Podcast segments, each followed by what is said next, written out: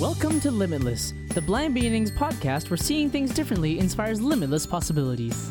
The Limitless podcast was created in order to inform, educate, entertain, and share stories from within the blind and partially sighted community that show that the opportunities for those who are blind or partially sighted are truly limitless.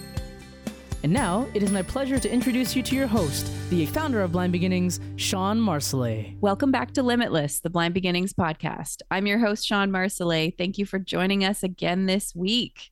I have Keisha back with me as my co-host today. Hi, Keisha. Hi, Shawn. How you doing?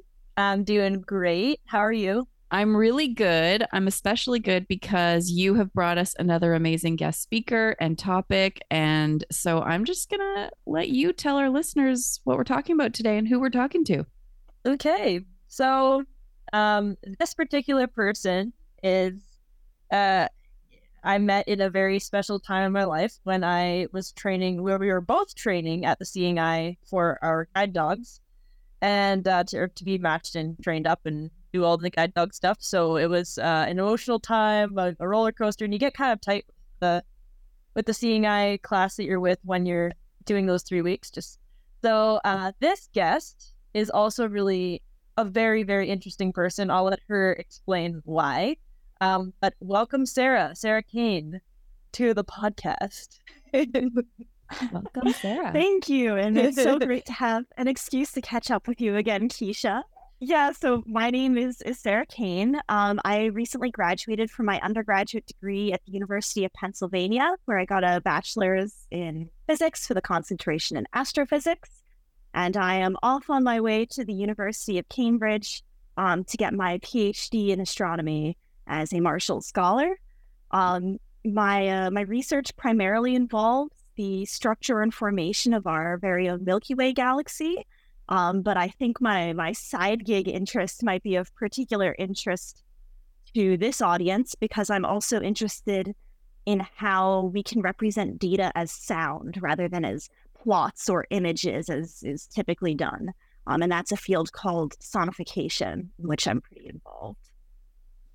Oh my goodness. Okay. So that's those are a lot of cool things in a row. First of all, Cambridge, as in England? No. Yes, Cambridge as in England. Oh my god. So are you going to England then? To obviously you were, right? Yeah, as of September I will be moving to England. So if you think it was hard to coordinate the time zone difference now, just wait.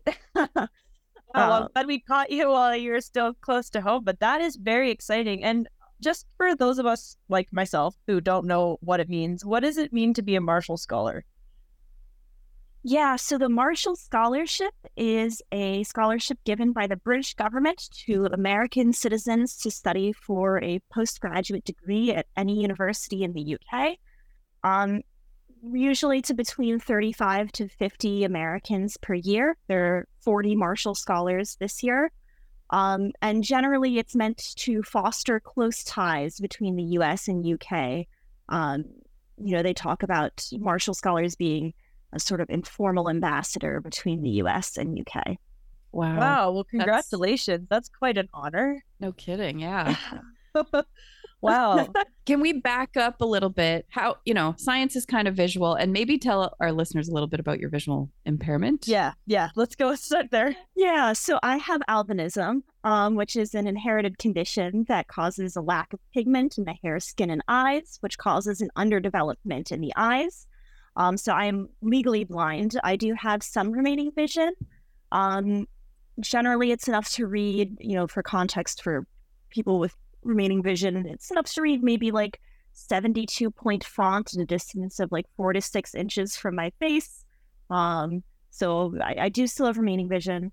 My distance vision tends to be much more minimal. Thus why a guide dog was a great choice. And I also tend to be very photosensitive. So in bad lighting, my remaining vision goes to virtually no vision. So can you see stars? Can you see astronomy type things? No, this is something I get asked often because I think a lot of people, when they think about how they became interested in astronomy, my peers and whatnot, They talk about looking up at the night sky and wondering. And that was not an experience I had. I cannot see the stars in the sky. For me, it was actually, and I'm gonna totally show what a nerd I am here, but it was actually a childhood and now lifelong love of Star Trek that got me into astronomy. I love it. That is so cool.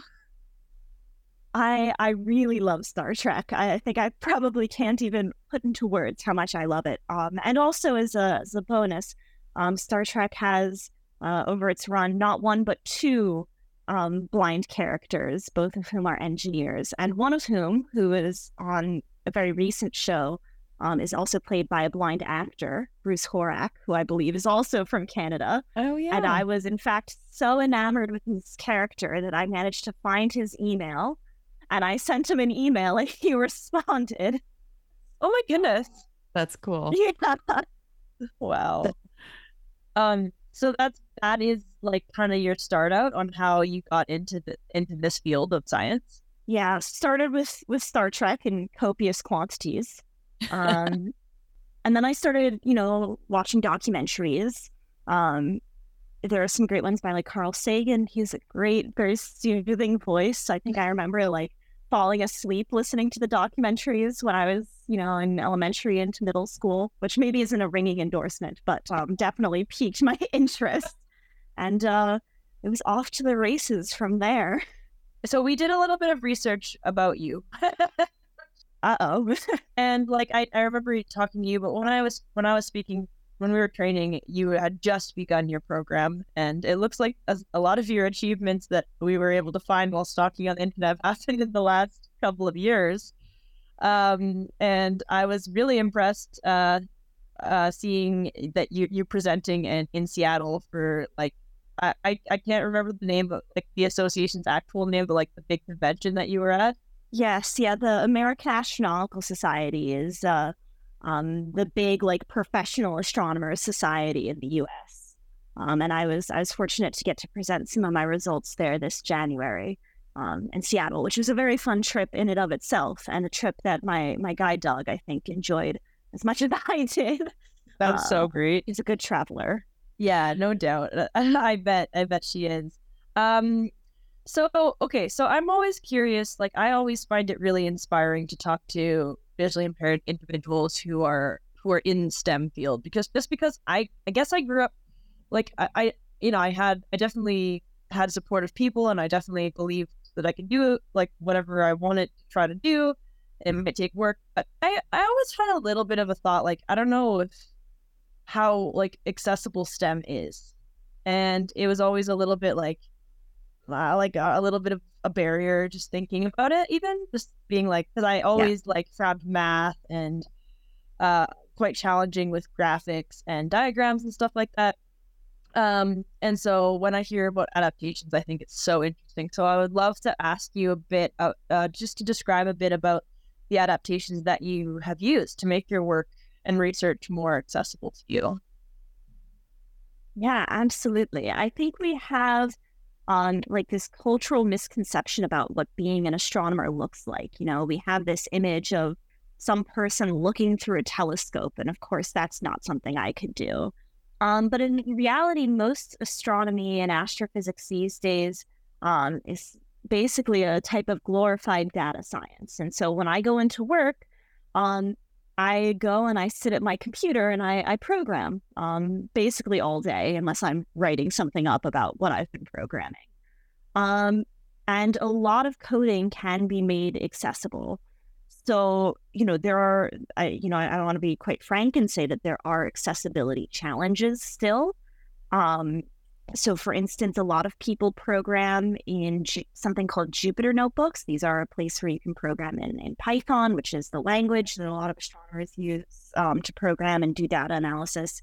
Unfortunately, Jupyter Notebooks are pretty much a non-starter with screen readers.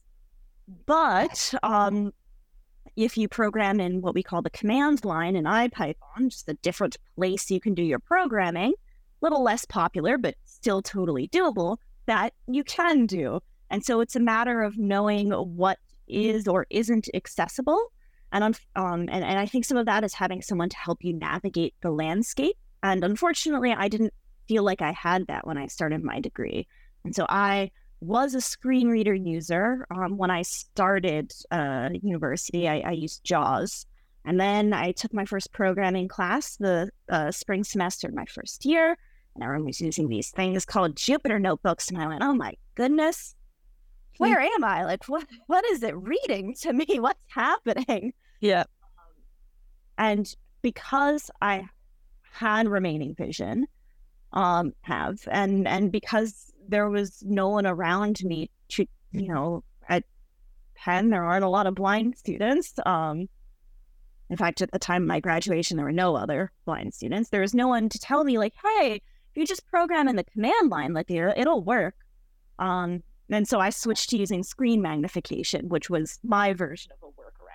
That's just one example of things. But, you know, there are still challenges, but I think they're not quite as insurmountable as people tend to think, given, again, this conception of astronomy as this purely visual field of looking through a telescope. No one looks through telescopes anymore. You know, you pull a CSV, that spreadsheet of data from the telescope, but I don't even work with images from telescopes at all.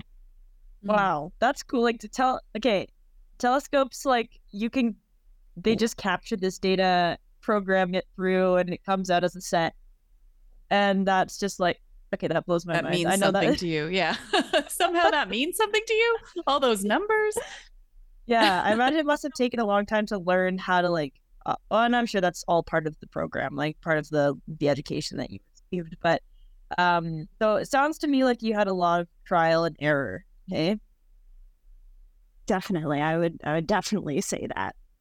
Would you say, like, did you ever have, like, when you were going into the field, did you have any, like, role models who were visually impaired, who maybe were in the STEM field that, like, you kind of looked to, or did you kind of have to write the book for yourself, so to speak? Yeah. I'm fortunate to know now that there are, you know, to be quite frank, there's a relatively small number of other BVI astronomers out there. But they exist. At the time I started, I actually really was under the impression that there is no one else out there and that I was the first.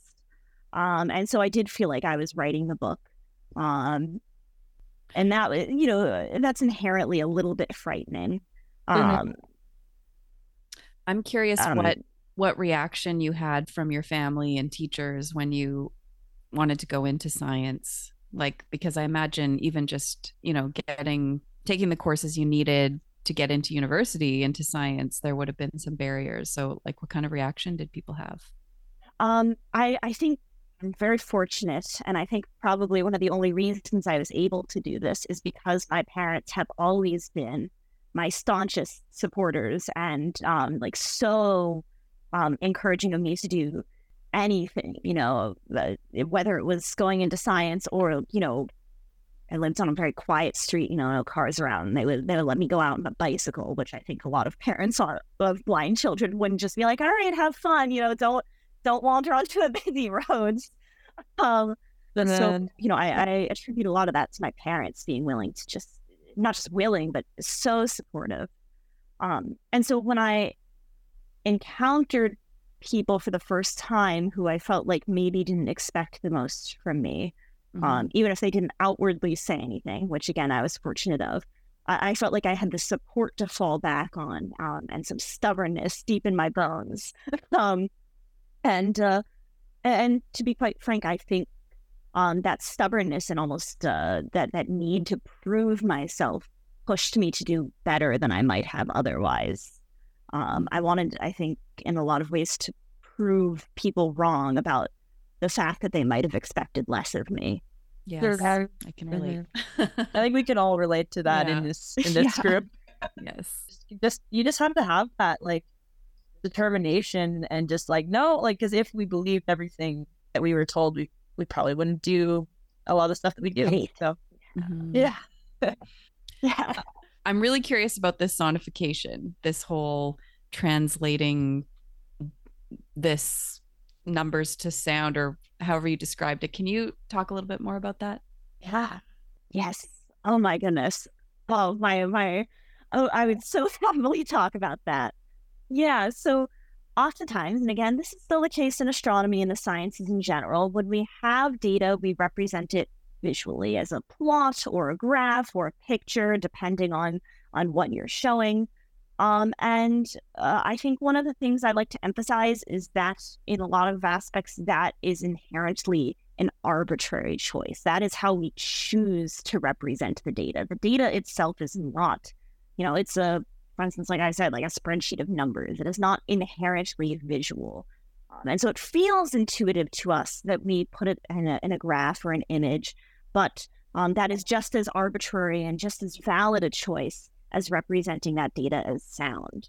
And there are a lot of reasons we might want to represent data as sound, one of them being, of course, accessibility, but also the human ear is more sensitive, for instance, to a lot of changes than the eye. So you might notice changes in the data more easily if you are listening to it. We have a lot of reason to believe that sighted people just enjoy sonifications too. They like the sound representation of the data.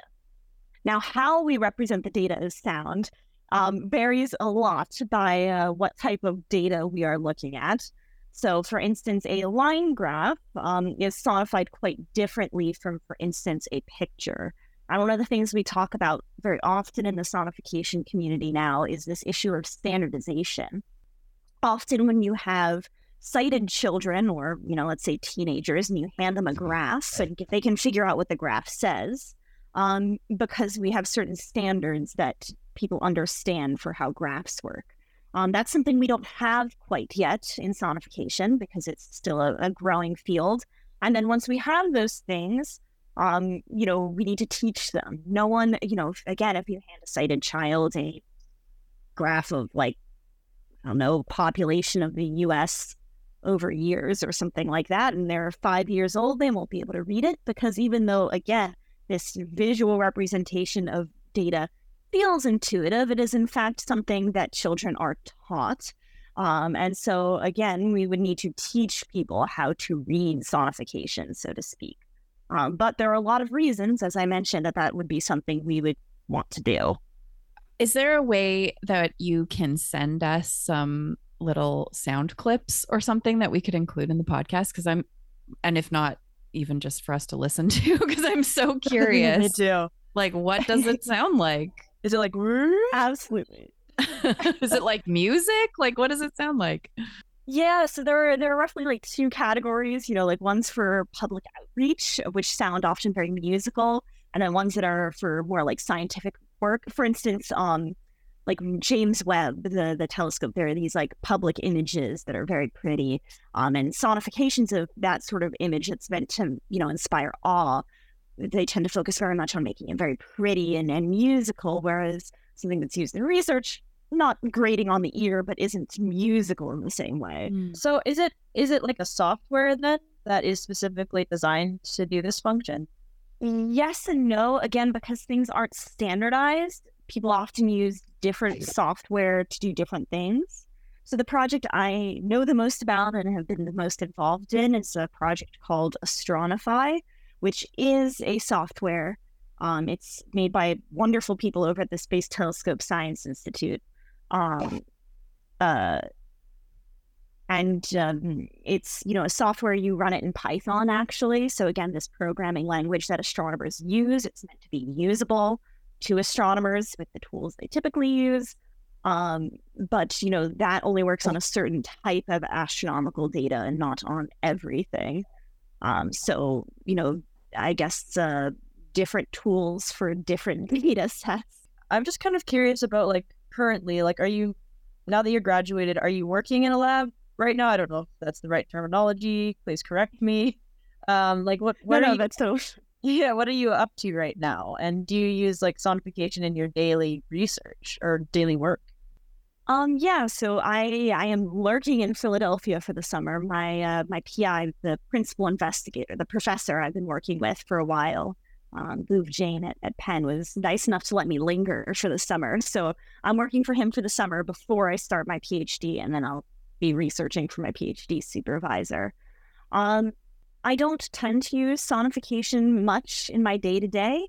Part of that is because a lot of the types of data I use, there aren't yet sonification packages available to do those things.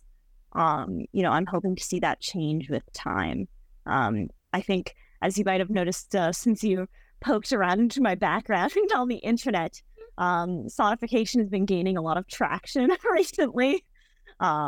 And so I think with more interest, there will come more tools. Well, one thing I noticed that was mentioned, yes, while poking around about you on the internet, was how there is potential for sonification to be useful in even O&M or other sciences for sure. I mean, dare I even say maybe architecture for adaptive, I don't know. I'm just urban planning. I'm not really sure. It seems like it could be transferable. Is that correct?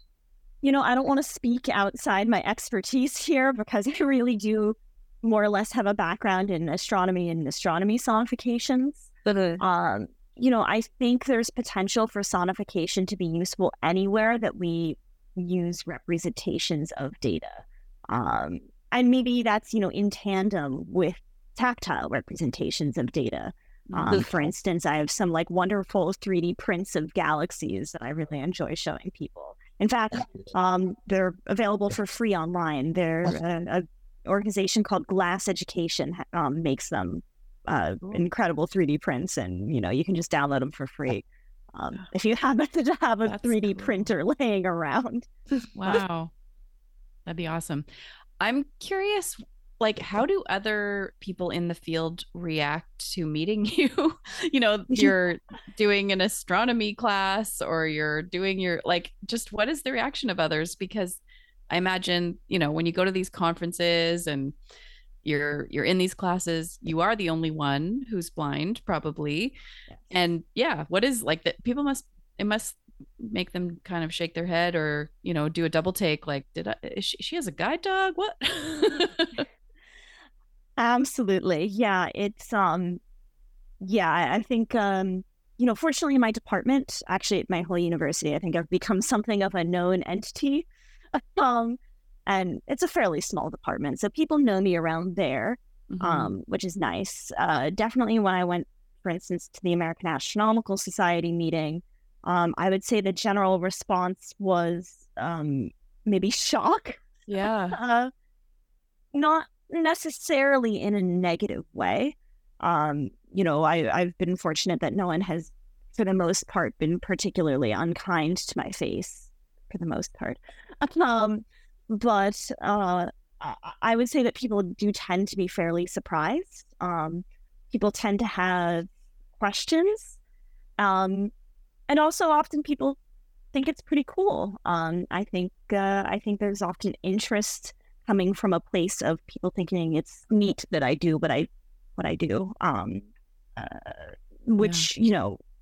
Is on one hand nice. And of course, on the other hand, I'm sure you guys have fallen into the tap dance of having to explain, how you do X, Y, Z when you can't see, mm-hmm. When you weren't necessarily planning on the show and tell. It is indeed a tap dance. Oh, and one of the things that always gets me, I'm crossing the street or whatever, and someone's shouting at me you can go, and I'll be crossing the street and I'll think, I can do astrophysics, and you think I can't cross the street? I know. Yes, yeah, it's I very can imagine. Invalidating of the smart and capable person that we are, right? Mm-hmm. Yeah, yeah. Yeah, definitely. You want to hand out your resume in those moments. Be like, do you know who I am? The urge to get real snooty, Yes. It comes over me. Yeah, absolutely. It's very discrediting. But and what about your guide dog? What's her job? No, just kidding. What does she do in the lab? Yeah, right. Translating the data for you, God. Right? Yeah.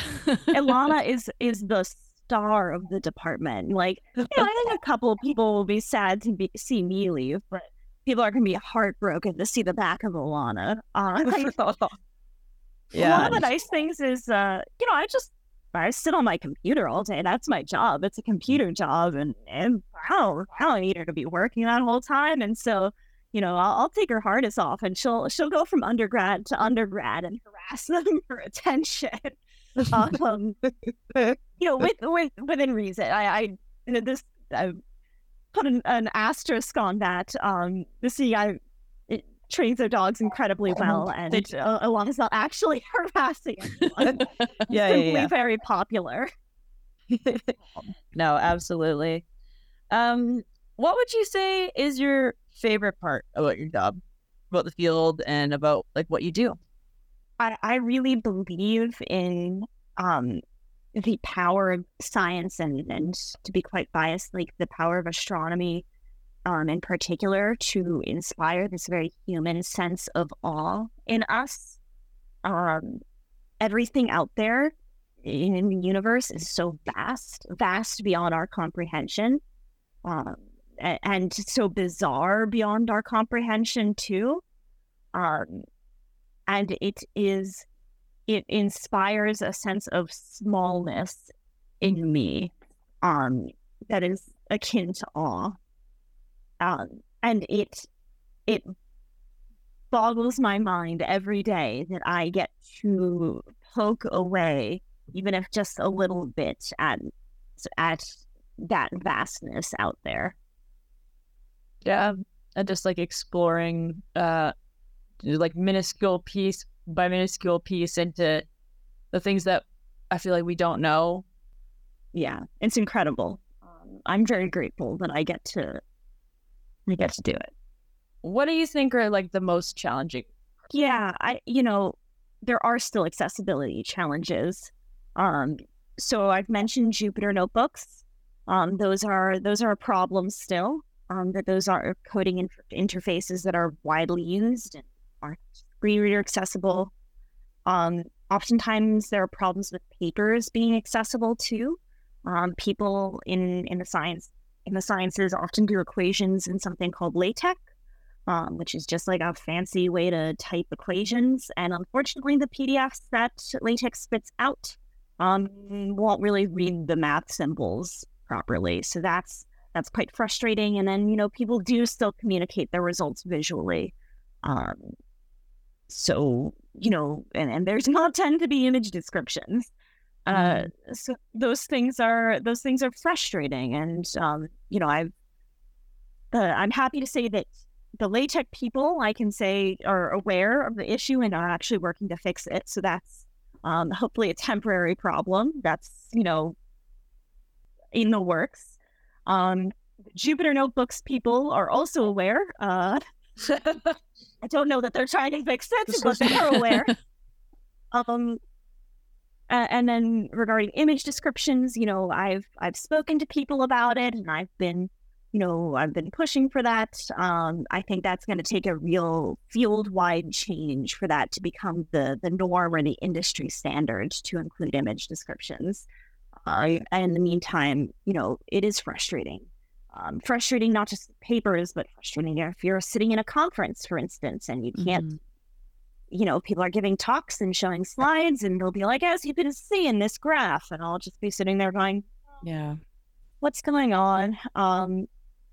It's not, as I've said, it's not insurmountable, but it takes work and can be frustrating. So there's a lot of advocacy needed. Yeah. You're spending a lot of your time advocating. Yeah. Yeah, I think, you know, I've gotten a lot of attention via the Marshall Scholarship, via, you know, XYZ articles for doing all of this advocacy. And I, you know, I'm happy to do that advocacy, and I find it very meaningful.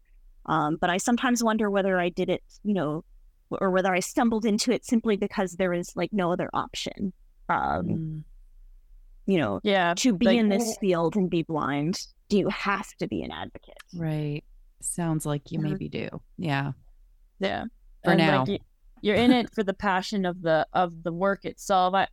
I find this is often the case is like I remember even being in schools, like I would be passionate about a certain topic, and then it was often like I would get professors or other students being like, well, you should talk about like the blind perspective or that. And I was like, that's not like, yeah, I'm happy to advocate, but that's not right now what I'm interested in on this. And I feel like that comes up a lot. It's like, oh, the blindness perspective or the disabled perspective. It's like, okay, that's all fine and well. And here we are, like a Blind Beginnings that we do advocate, and it's awesome. But some, you know, when you're, for example, I feel like in neuroscience, you're doing it because for the love of science, right? Like the work that you do. And then I'm sure it can be frustrating when it's like, you have to plow through all the other stuff to get to your science. Yeah, you didn't necessarily want to be the first blind astronomer. You just loved astronomy and this was the career you wanted to pursue, but it comes with all this sort of famousness. That's not the right word, but. And to be clear, I am not the first. There are a small handful of us out there. Wanda Díaz-Merced is fairly famous, though. There are a couple others, but I certainly wasn't aware of that when I started. Mm-hmm. But there's still a lot of like kinks being worked out, and you know, a lot of kind of guinea pigging, and it, you know, that's, I don't know if that's the term I want, but that, you know, just that kind of thing. Like you kind of have like, when it's a small population like that, I feel like there's a lot of like trial and error for sure. So tell us about your PhD. What are you going to be studying? Is that all on sonification, or where are you headed? What are your big dreams? Yeah, so I'll be at University of Cambridge, Trinity College, since I'm told people feel quite strongly about their colleges over there. I'll report back. And I will, I'll be doing my PhD in astronomy and not in sonification, actually. My primary research is not in sonification.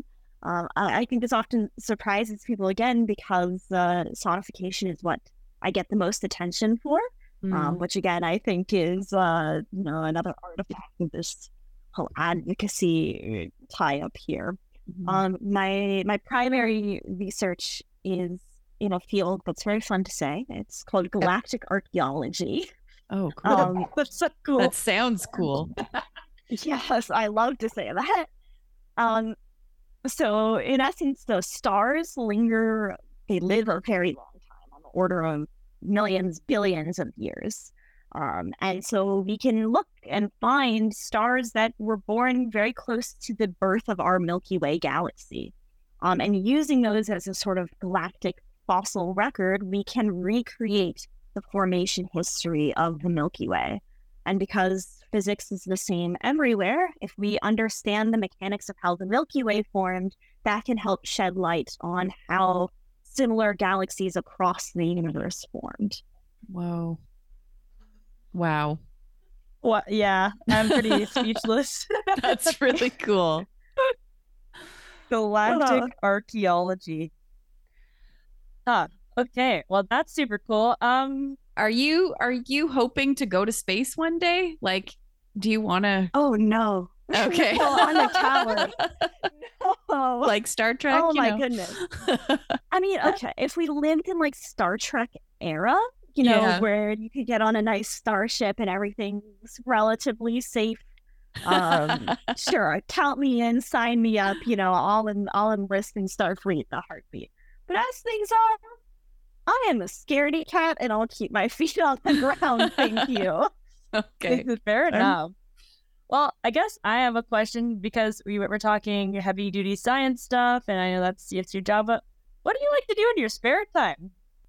I love to read. I really enjoy reading. I am a somewhat voracious reader, mostly science fiction and fantasy, though to some extent anything I can get my hands on.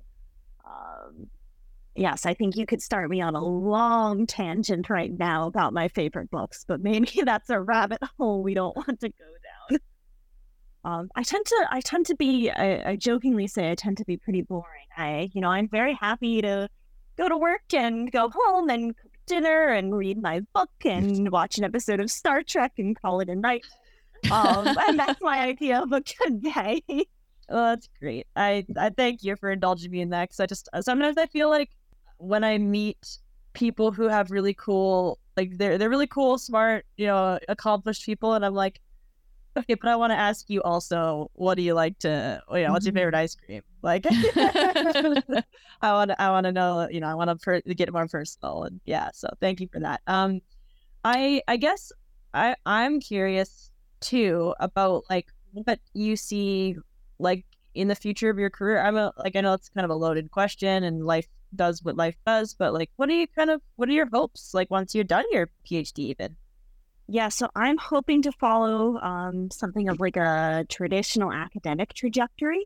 So following my PhD, I'm planning to apply for what we call like postdoctoral research positions. So these would be positions generally at universities where after you have your PhD, you do research and then you do a couple of those maybe at different universities. And then you apply for a faculty position. So as an assistant professor. And that's generally my goal, what I hope to do following my PhD. I want to do research and maybe eventually teach as a professor as well. But I also recognize that the job market in academia is quite competitive these days. So I am ready to keep my options open. Because a lot of our listeners are maybe parents of kids who are blind or younger youth themselves. Would you like, what advice would you have for somebody who has an interest in science and is blind? Like what would you say to them? Because I feel like they probably hear a lot of comments that, I'm just curious. Now you are where you are, you've had to advocate the way you have, like, what would you suggest? I think my number one piece of advice would be to really prioritize computer competency above all else. Or not above all else, but very heavily emphasize that because at least in the type of science I do, so much of science is done on computers. And so the more capable and comfortable you are with a computer, with a screen reader or magnification, the easier you'll find things later. Mm-hmm. You can learn to code when you're blind. You know, even if you're in high school, that's a thing you can do. Maybe if we have like parents of elementary schoolers, might be a little young to start learning the code, but who am I to say that is a thing you can do as a blind person? Absolutely. I would also say, and this is, I think, some, you know, very generic advice, but I think that's because it's good. Good advice is that if you think it's appropriate for you to make sure your Braille skills are up to snuff. I think I've had several, you know, older and more experienced blind people tell me within the past year that I should, brush off my Braille, which frankly isn't very good, because it would make my programming easier and faster. And I think they're probably right. And it's, you know, I think one of my regrets that I didn't learn Braille better as a child, because that's, you know, just a very important universal skill, regardless basically of what you want to do. Mm-hmm. So, I do think a lot of my work would be easier if I read Braille in a way that would make it usable for coding. So that would certainly be advice I'd give. And beyond that, I'd say, if you're in the younger stage of your life and interested in science in general, there is so much out there, books and YouTube videos. Crash Course is amazing. I have always found these things incredibly meaningful and inspiring without needing to see any of the pictures, because, you know, the way that science communication is often given is explained quite well, and you can learn a lot. Crash Course is amazing. I used that a couple of times throughout my degree when I was really struggling, and they just really simplify things, even things that are crazy like statistics and whatnot. So I've never heard of that. I remember like devouring Crash Course Astronomy. There's a whole, like something like 30 episode, I don't know, series on astronomy, and I remember like just plowing my way through it when I was maybe in 8th or 9th grade. Yeah, would recommend, Shawn. They cover like a whole slew of different topics, and it's really great. Yeah, like I literally used to Google like I don't know, statistics whatever term I was studying in the course, and then I'd be like, Crash Course. And then they usually had a little mini video about it, and they were like really quickly explained in really layman's terms that were understood. So like Wikipedia, but like a man or like a person explaining it, like using like cookies and like, you know, simple things that make sense. Yeah. That's so cool. Much more comprehensible than Wikipedia articles can sometimes be. Yeah. So dumbing it down. Exactly. And making it kind of fun. And you can, you know, it's pretty like, it's pretty consumable because they're bite-sized kind of these videos. So it's like, it's not, you know, half an hour of explaining the topic. It's like 8 minutes or 5 minutes. Oh, that's awesome. Well, thank you, Sarah. Thank you for joining us and sharing your story. And I'm so excited to hear how things go for you. You'll have to come back when you're an astronomy professor. Yeah, because I'm sure you'll have lots of stories. We might have a while to go. Thank you so much for sure. It was you're awesome to talk to. And heck, my dog and I might have to come visit you in England. Oh, I would love that. My door is always open. Thank you so much for having me, really. Yeah, thank you. And thanks, Keisha, for bringing Sarah to us. That's great. You've been listening to Limitless, the Blind Beginnings podcast. If you have a question, a comment, a future topic request, please send us an email to limitless@blindbeginnings.ca. Please share our podcast, like, subscribe, leave us a rating, and join us next time.